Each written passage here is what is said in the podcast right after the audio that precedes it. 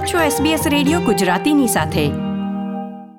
નમસ્કાર, બુધવાર ચોવીસમી નવેમ્બરના મુખ્ય સમાચાર આપ સાંભળી રહ્યા છો નીતલ દેસાઈ પાસેથી SBS ગુજરાતી પર.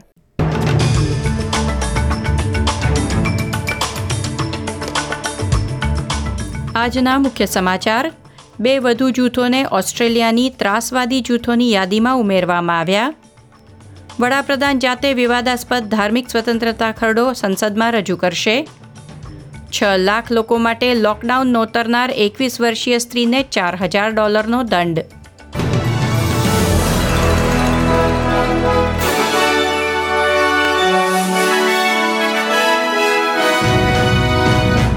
પ્રસ્તુત છે સમાચાર વિગતવાર.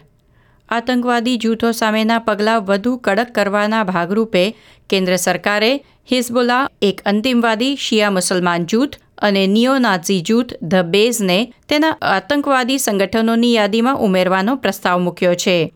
સરકારે ઓસ્ટ્રેલિયન સમાજમાંથી દ્વેષપૂર્ણ વિચારધારાને દૂર કરવાની ખાતરી આપતા કહ્યું કે ઉગ્રવાદી જૂથોને ફોજદારી ગુના માટેના ક્રિમિનલ કોડ હેઠળ સૂચિબદ્ધ કરવામાં આવશે. ગૃહપ્રધાન કેરન એન્ડ્રુઝે જણાવ્યું હતું કે ઓસ્ટ્રેલિયનોની સુરક્ષા માટે આ પ્રક્રિયાને તેઓ ઝડપથી પાર પાડવા માંગે છે.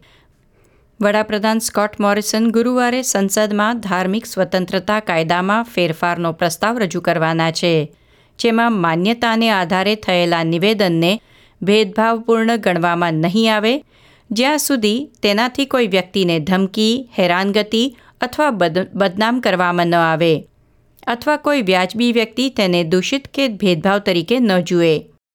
ઉદાહરણ તરીકે પ્રસ્તાવિત ફેરફાર હેઠળ એક ધાર્મિક પ્રાથમિક શાળા એવી શરત મૂકી શકે કે તેના તમામ વિદ્યાર્થીઓ અને શિક્ષકો ચોક્કસ ધર્મનું પાલન કરે. એટલે એ ધર્મ નહીં પાળતા વિદ્યાર્થીઓને સ્કૂલમાં એડમિશન નકારી શકાય અને અન્ય ધર્મ પાળતા લોકોને નોકરી પર રાખવાની આવશ્યકતા પણ નહીં રહે. આ જ નિયમ અન્ય સંસ્થાઓ જેમ કે ધાર્મિક હોસ્પિટલો, વૃદ્ધ સંભાળ સુવિધાઓ અને અપંગતા સેવા પ્રદાતાઓને પણ લાગુ પડશે. કોઈ પણ ધાર્મિક માન્યતા વ્યક્ત કરવા બદલ કોઈને નોકરીમાંથી કાઢી મૂકવામાં નહીં આવી શકે અને તબીબોને ધાર્મિક કારણોસર લોકોને સારવાર આપવાનો ઇનકાર કરવાની મંજૂરી પણ પ્રસ્તાવ હેઠળ આપવામાં આવી છે. કેટલાક ઉદારવાદીઓએ ફેડરલ સરકારના ધાર્મિક સ્વતંત્રતા કાયદાનો વિરોધ નોંધાવ્યો છે. તેમણે કહ્યું કે વિવિધ ધર્મ પાળતા લોકોને હળવા મળવાના અને એકબીજાને સમજવાના મોકા ઓછા થઈ જશે. ઉપરાંત કેન્દ્ર સરકારનો આ પ્રસ્તાવ હાલના રાજ્યના ભેદભાવ કાયદાની ઉપરવટ જણાય છે. લેબરના પેની વોંગે જણાવ્યું કે ધર્મનું પાલન કરવાની સ્વતંત્રતા એ માનવ અધિકાર છે, પરંતુ તે અન્ય પ્રકારના ભેદભાવને રોકવાના ભોગે આવવો ન જોઈએ.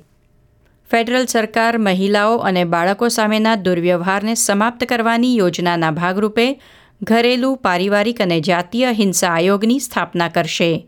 Domestic family and sexual violence કમિશનને પાંચ વર્ષ માટે બાવીસ મિલિયન ડોલર ફાળવવામાં આવી રહ્યા છે, જે હિંસાના પીડિતોના પુનર્વસનને ટેકો આપશે.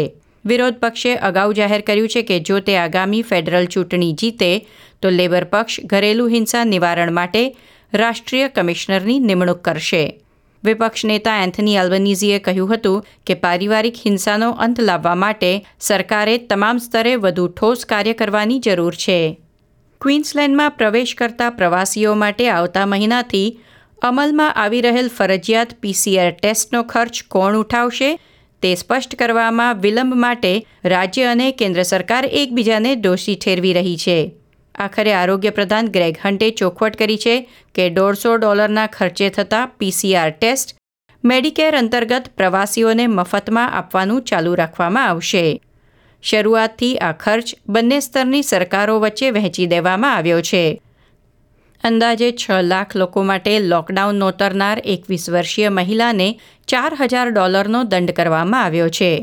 સિડની અને પ્રાદેશિક વિસ્તારો વચ્ચે પ્રવાસ પર પ્રતિબંધ હતો.